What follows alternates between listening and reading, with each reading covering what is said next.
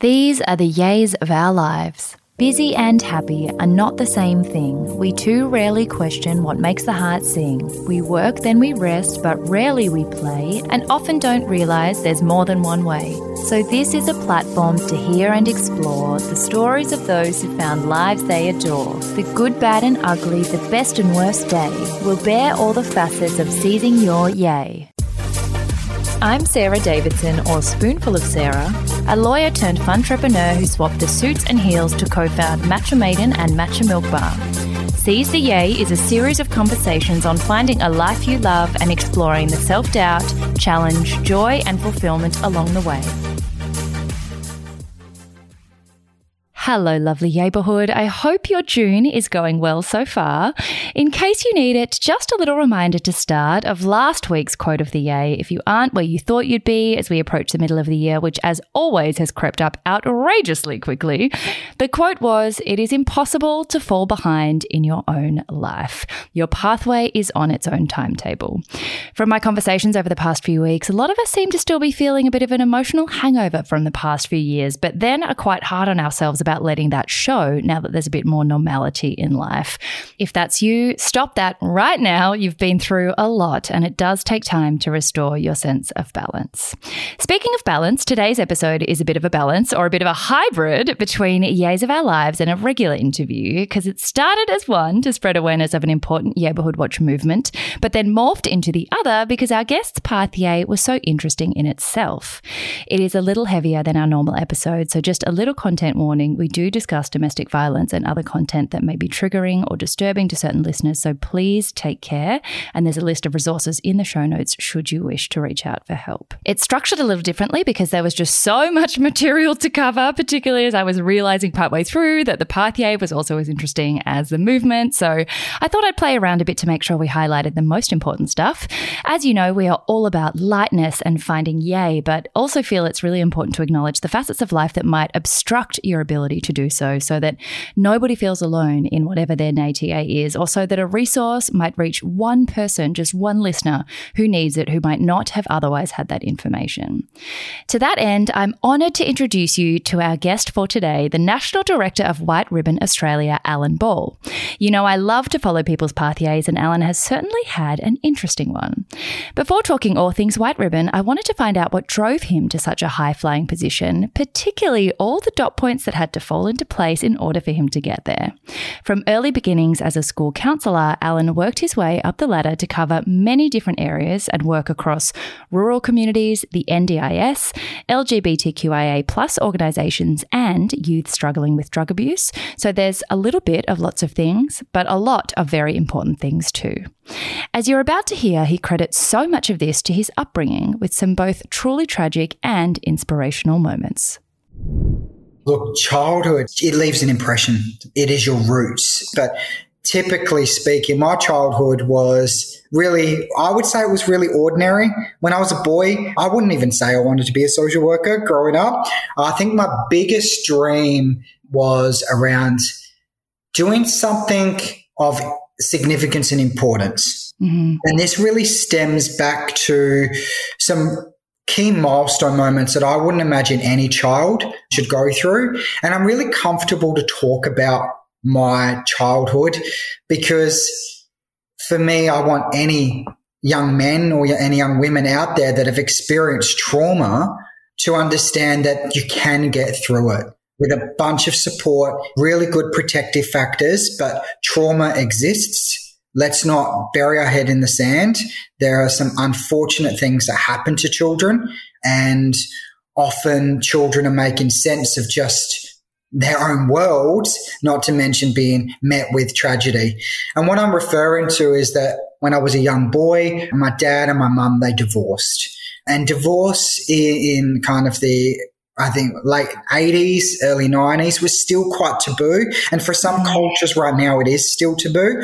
I did not know what divorce was. That wasn't a word that we used. As a child, I just knew it as I've now got mum's house and dad's house. And I've got a mum weekend and a dad weekend.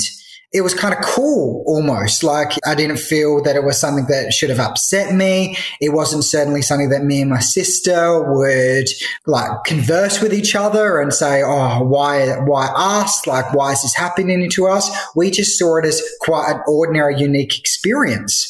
It wasn't until we started to intersect with other families or other kids or friends and you started to even read things or see things in the media where you thought, okay, well, that that doesn't seem to be right. That family doesn't reflect me. We still had very much strong ideals of the nuclear family. At that time, even TV represented mum, dad, and children. To a certain extent, it still does. And so, of course, questions were asked. But my dad and my mum, they did a brilliant job about protecting us as children to understand that there is no cookie cutter family. Mm. And it was quite an important moment for both my sister and I. We were met with tragedy quite early on. My mum's house had a house fire and my mum suffered catastrophic injuries. And as a result of those injuries, she passed away on the 15th of January, 1995. Oh, Alan, I'm so sorry. Oh, look, thank you for that. And I, and I trust your listeners with that because that for me was a moment in my life that defined who I am now as an adult. And for anybody that's lost a parent or anyone who's lost anyone that's close to them, the grief, the hurt, the pain, I don't think it goes away. It hasn't gone away for me, but yet it defines me. And I'm comfortable talking about it because resiliency, protective factors like a dad and a maternal grandmother who absolutely wrapped our arms around my sister and myself to ensure that we were protected from the implications and the hurt and the pain as much as we could.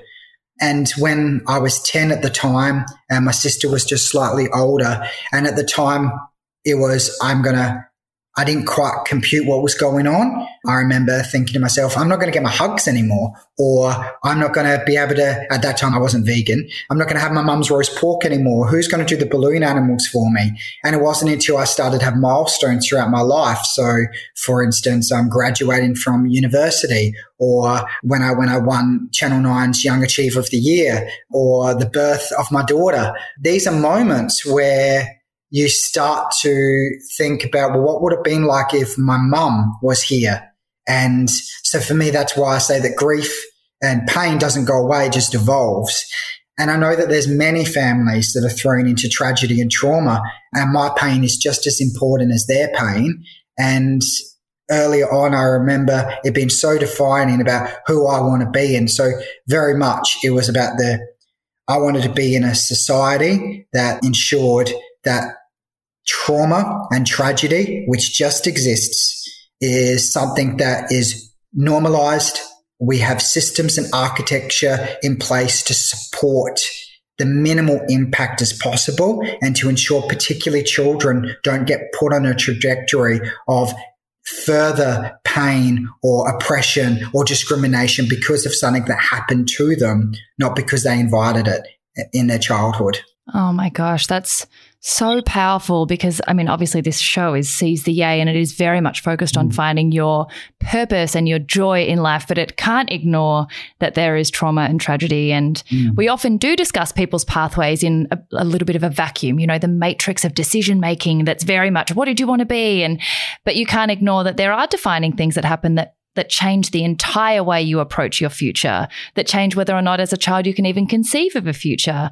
And just like you were talking about the idea of a, a nuclear family and visibility of of difference and uniqueness, it's important for people listening to know that, you know, you you might have also had trauma in your childhood that made your decisions about what you wanted to be and who you wanted to become on this earth very different to someone who perhaps you know wasn't visited with those kinds of challenges so early on in their life so it's amazing to hear that trauma has defined part of your story, but not prevented you from going on to help others with theirs, not prevented you from going on to find other ways through it and around it, sort of to find your place in, and doing something that you love that that helps others. And I think one thing we often do in, in a very stoic society is sometimes like push it down, push it down. Like, mm. what do you mean trauma? You'll be fine. Like just put on a brave face and get through it. But I also love that you're very much like it does define me. It mm. is a big part of my childhood.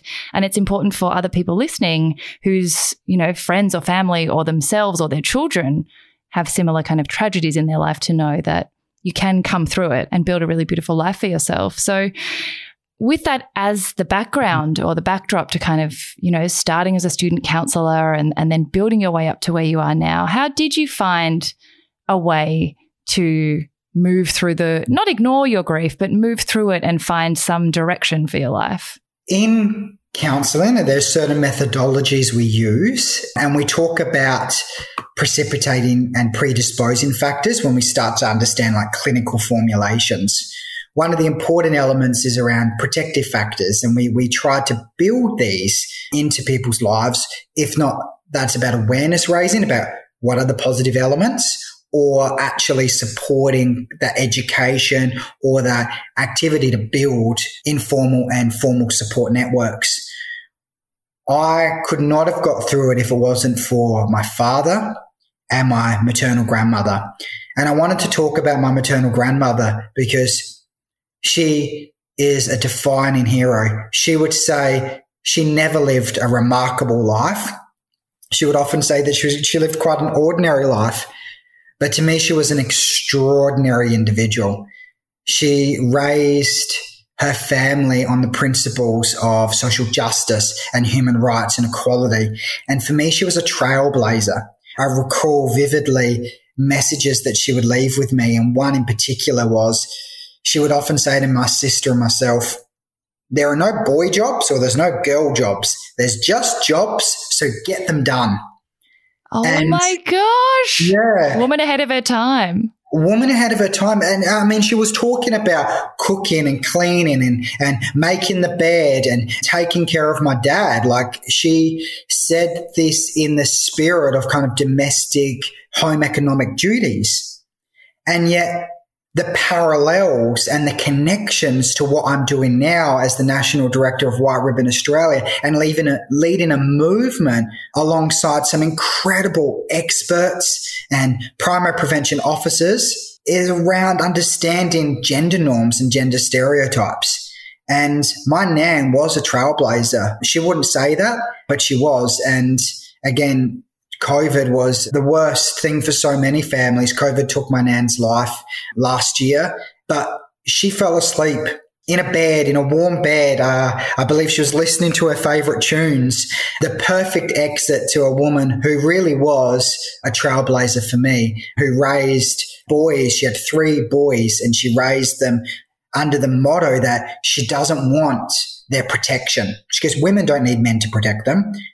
She just wants their respect mm. and to respect themselves and to respect others.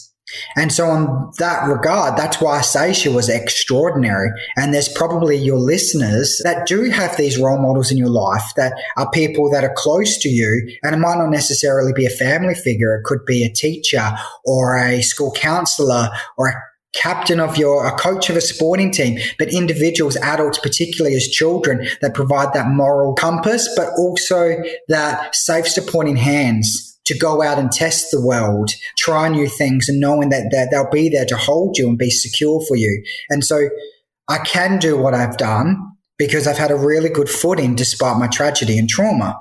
And it comes down to having some incredible individuals. And, and I haven't even mentioned my dad. I, I talk about my dad so often. So my dad probably wouldn't know what a podcast is. Um, still struggling getting on a computer and having an email address.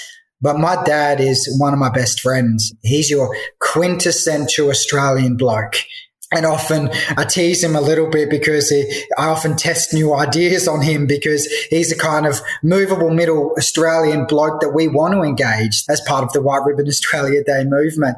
But my dad, again, he, he was another trailblazer. He worked multiple jobs. He took primary caregiving responsibilities for my sister and myself alongside my maternal grandmother. He kept a roof on our house, those kind of those typical breadwinning roles, which shouldn't align to any gender because we didn't have those gender norms. My dad just did it all. And he made sure that my sister and myself were at the core of everything he did in terms of his nurture and well-being. He taught me so much that I can now make sense of as an adult, but as a kid, it was just really normal for us to have a father who cared for us, nurtured us, fed us, kept our hair clean and brushed my sister's hair and um, went shopping and did all of those things that have typically been associated with traditional gender norms. But he had to do it all because that was his responsibility as a single father, raising two children in, in Adelaide these are important individuals and this is these are individuals that still guide me even though my nan's not here physically with me but spiritually i am so connected to her. And my dad is here. I had a good old yarn with him this morning. So um, those protective factors are why i can do what i do with the influence of his nan and his dad, Alan went on to work as a counsellor, spanning a massive range of focus areas, and then, of course, becoming the National Director of White Ribbon. As you'll hear, he is passionate about eliminating gendered violence, and I wanted to understand why, as well as what the landscape currently looks like in Australia. Men's violence against women is an ongoing epidemic in Australia, but it can be easy if it doesn't affect your daily life to overlook what's happening in the broader community. So we started with some of the major statistics. Domestic violence or gender based violence is one of the most complex social issues and pervasive issues faced in Australia. And back when I started as a pre social worker, but then into a social work role, domestic and violence was always there. It always existed. And I've worked directly and indirectly in primary prevention in crisis or tertiary interventions. And I think about my role back with child adolescent mental health services. A number of the precipitating factors were relating to family and domestic violence, or particularly men's violence against children and women. What is really important for me to acknowledge is that the work that I do, and the only reason I'm here right now is because of the incredible women survivors and advocates who spoke up and shouted until men governments, systems started to take notice. And they're still speaking up and they're still shouting for reform. I'm grateful to the women survivors and advocates who were ignored until it was too late. And I'm indebted to these women survivors and advocates who opened the path for so many, so many to question the status quo, the oppressive structures and inequalities, as well as to the women whose personal tragedies remind us that this issue is all too real and right now across Australia, we know that millions of women are living in fear, are living with the trauma of family and domestic violence, whether or not it's happening right now, it's happened in the past, and they're still computing or on their journey of recovery. Almost two in five women have experienced sexual harassment in the workplace. Over 60% of women experience violence from a current partner are working one in two Aboriginal Torres Strait Islander workers have been sexually harassed at work in the last year. 94% of female victims experience violence from a male perpetrator. Sexual harassment costs the economy 3.5 billion annually. It costs the economy 22 billion dollars annually in terms of uh, domestic and family violence. And the pandemic has only amplified the onset or escalation of violence and abuse in women's lives. And it's important for me to acknowledge that these are statistics, but these are women behind these statistics. These are stories of hurt, trauma, and pain. And for far too long, I feel like even back in my early stages, and now I do see it, it's it's still considered domestic violence or gender based violence as a women's issue. And I find that so confusing. And in fact, I find that a problem because the problem may impact women, but it's actually a men's issue. And men have largely been erased from the conversation and mm. inadvertently, which means that they haven't been engaged in the ways that they can solve it or be part of the solution making. And it's deliberate of White Ribbon Australia to be co-led by a woman CEO and a, and a male national director because it takes every Australian, but particularly men, to step into this conversation and to step into the solution making and to stand alongside women in, in ensuring that we combat this and stop violence before it starts. And because it's pervasive and severe, it means it's going to occur. And in Australian society, I'm, I'm reminded that we are not all on the same page yet. And that confuses me a little bit. And we, we still have conversations where we are blaming the victim. We might be saying things like, oh, why did she wear that? Or why doesn't she leave? Or, oh, she was drinking with a bunch of men. And, and that's not okay. We don't speak about actually mm. what's happening for men. What are the systems and structures that are enabling this to happen? Are we distinguishing between gender norms or understanding the drivers of violence? And it pains me that right now in Australia, we've had 18 women murdered. And if this was 18 women murdered because of a terrorist attack or 18 women losing their lives because of shark attacks, the general response would be so different to what we're happening in right now. And I wonder, is this because we've been so conditioned? We've normalized domestic violence? And furthermore, have we not become so complacent or attuned to this being on our news that we kind of now tune out? And so the work that we're doing in White Ribbon Australia is crucial alongside other amazing organizations. But the work we're doing right now is so crucial because we don't talk about engaging men and boys. We are engaging men and boys as being part of a, the preventative program. And we're providing organizations, communities, schools, workplaces with the skills, information, and programs to start thinking about putting some real effort in into stopping violence and abuse before it starts. While that might seem overwhelming, White Ribbon is doing some incredible work across Australia to end gendered violence, and one of their most important campaigns is the End of Financial Year Tax Appeal, which is what actually initially led to this conversation. Ending men's violence against women can sometimes feel like an impossible goal up against the statistics that we've already covered, but donations this tax time will enable the development of community action groups and community partners, mobilising communities to challenge sexism, question gender stereotypes, and promote gender equality across Australia. The campaign encourages Aussies to donate by June 30, and all donations over $2 are tax deductible. But what will all this money actually do? Well, White Ribbon has big plans, and members of the neighbourhood know I love a good community, which is why it's so exciting that White Ribbon will be having a big community focus. Here's how Alan explains it. It goes without saying that social movements, advocacy, and primary prevention needs to be funded. And White Ribbon Australia is extremely grateful to the Australian community to support us with that fundraising efforts and they generously give. Where Australians' money go, it goes back into primary prevention programs. And what do I mean by that? Community response plans and community action groups, where we work with Australian citizens in a community that they define to understand what is this issue of men's violence and women in their community, because it's not unique to their single community, but the solutions to resolve it, to understand it, tackle it, and ultimately prevent it from occurring absolutely are. And so our community engagement team is fully committed to working across Australia. But to do that in every single Australian postcode, we need funding to expand and to grow. We are on the cusp of engaging in different programming to respond to the emerging community needs, programs in schools, programs for training and education.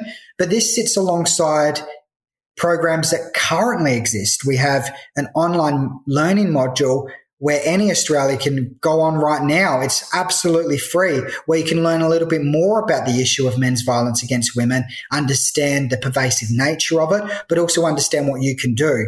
And we kind of talk about it as our ladder of engagement. That's the first rung. And then we ask you to start thinking about the issue and what it means for your community and maybe considering becoming a community partner and that these are individuals that are working right across every Australian state and territory to be a champion of prevention in their communities and to almost work alongside White Ribbon Australia to tackle this issue at its grassroots or what enables it to occur.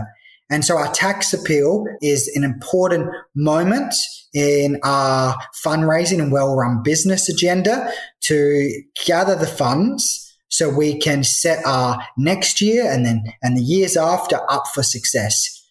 Because we can't have a short term view of ending men's violence against women. We have to be in it for the long haul. This is going to take a generation to fix. Mm. This is going to be something that we have to continually monitor. And as legislation changes or uh, community attitudes evolve, we need to be there to monitor and to address these issues, legislation as they unfold. And we also need to drive that agenda as well. And so the privilege of being a social movement connected globally that White Ribbon Australia is part of 60 chapters across the world is that we have a significant amount of expertise in this space. And we're really proud to partner with our parent organization, Communicare, who will require another podcast to understand the incredible amount of work that they're doing in family support services, in men's behavior change, leading the Southern Hemisphere's only residential male program and I don't want to oversimplify that program, but I encourage your listeners to, to check out Breathing Space and understand the program and what it does. So White Ribbon Australia in Communicare, we are positioned as a very unique global organization that's looking at the issue of ending men's violence against women and their children from a tertiary right through to a, a, primary prevention lens. And so the money that we get donated in the tax appeal particularly goes towards all of our efforts, our community engagement particularly. Now, while talking to the national director of an organisation as big and influential as White Ribbon, I couldn't miss the opportunity to get a bit of inspiration from him, and Alan was more than willing to share. So, for those who find his trajectory from social worker to a high level executive fascinating and enticing, this is where it kind of moved away from the neighbourhood watch item and into his own path. Here's some advice he had to share. First thing I would say is that you cannot pour from an empty cup. So as leaders, it's really important to have a healthy mind, body, and spirit. I, I spend a lot of time on self care. I go to the gym. I eat well. I make sure that I laugh. And it's really important that we acknowledge that element of self care. And it's something that I encourage all of my team and my community to really embrace. And why I say you cannot pour from an empty cup, it's because this takes the long haul. And it's been through trial and error. If anybody knows me and what I'd like to say about people is that they probably say I work very hard. I probably don't take enough breaks as I should do. I would probably have people say, well, actually, Alan, you might not necessarily be not pouring from that empty cup, but it's always at the front of my mind. To be our best version of ourselves requires us to take care of ourselves and to ensure that we're committing to that. One of the sage pieces of advice that I've been given, and that is in any role, or any any journey we're on is that take the under construction approach. And I've heard it time and time again, but what this really means is, is that constantly learn, look for innovation, look to others as well. There are amazing experts in my team. I don't have all the answers. I absolutely don't. And I will never have all the answers. But we surround ourselves with individuals that are experts and you tap into that expertise. And when we talk about being under construction, it acknowledges too that as human beings, we evolve, that things happen to us that will change our trajectory or give us a, another insight or aha moment. And the temptation for us to say that we know it all or to take a position of, well, I'm now the expert in that. We are doing ourselves ultimately and the community a sense of injustice. And the other thing that I'd like to say as well is give clear advice. Being unclear or being too ambiguous is not kind at all. So leaning into a sense of positive, but yet frank feedback. It's important that we're open ourselves and it's also important that we, we call things out. We do this in a kind and respectful way and very sensitive way, but and not acknowledging though that we have got a big agenda. We're not always going to get it right. We have lots of competing stakeholder demands, but we have to just be in a kind, sensitive way and we can't bury our heads in the sand. And that includes not being open to feedback as well. And I feel like I'm still a young fella and I, I think I've got years ahead of me. For anybody that's listening that wants to be in an emerging leadership position or aspire to being at the top or whatever notion that is, just acknowledge the fact that you have to do something that you're compassionate about and that, that, that drives you. Otherwise, you're not going to be there for the long lasting endeavor and it's going to feel a bit like a chore. And as much as we're dealing with tragedy and complex social issues and trauma, I'm very much at the core of who I am. It's around the pursuit of social justice and human rights. And so as long as you find your cause, what makes you get up in the morning, you'll be fine. You'll, you'll be on your trajectory and don't compare yourself to others. And that's a lesson learned from Alan maybe 10 years ago. Don't try to keep up with the Joneses. Don't look at the other side of the fence and think it's greener. Just understand yourself and be comfortable and confident with who you are and the value that you add.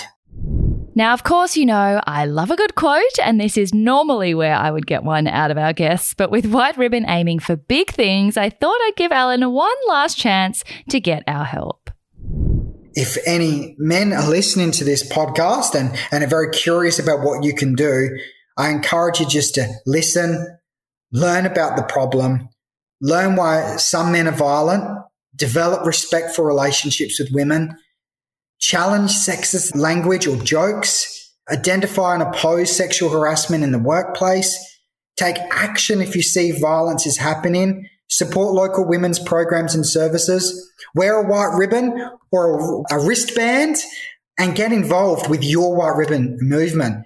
I'm asking for a call to action. Are you with us, really? We're asking men join us, support us, and get involved in your White Ribbon Australia movement. Well, what a wonderful human being who we are so lucky to have heading up an organisation like White Ribbon Australia. I found this so eye opening and thought provoking, and I hope that the neighbourhood did too. Please don't hesitate to reach out if you or anyone in your orbit needs help or needs resources. I've included a list of links in the show notes as well as where you can find out more about White Ribbon Australia and the end of financial year tax appeal. I hope that you are all looking after yourselves and are seizing your yay.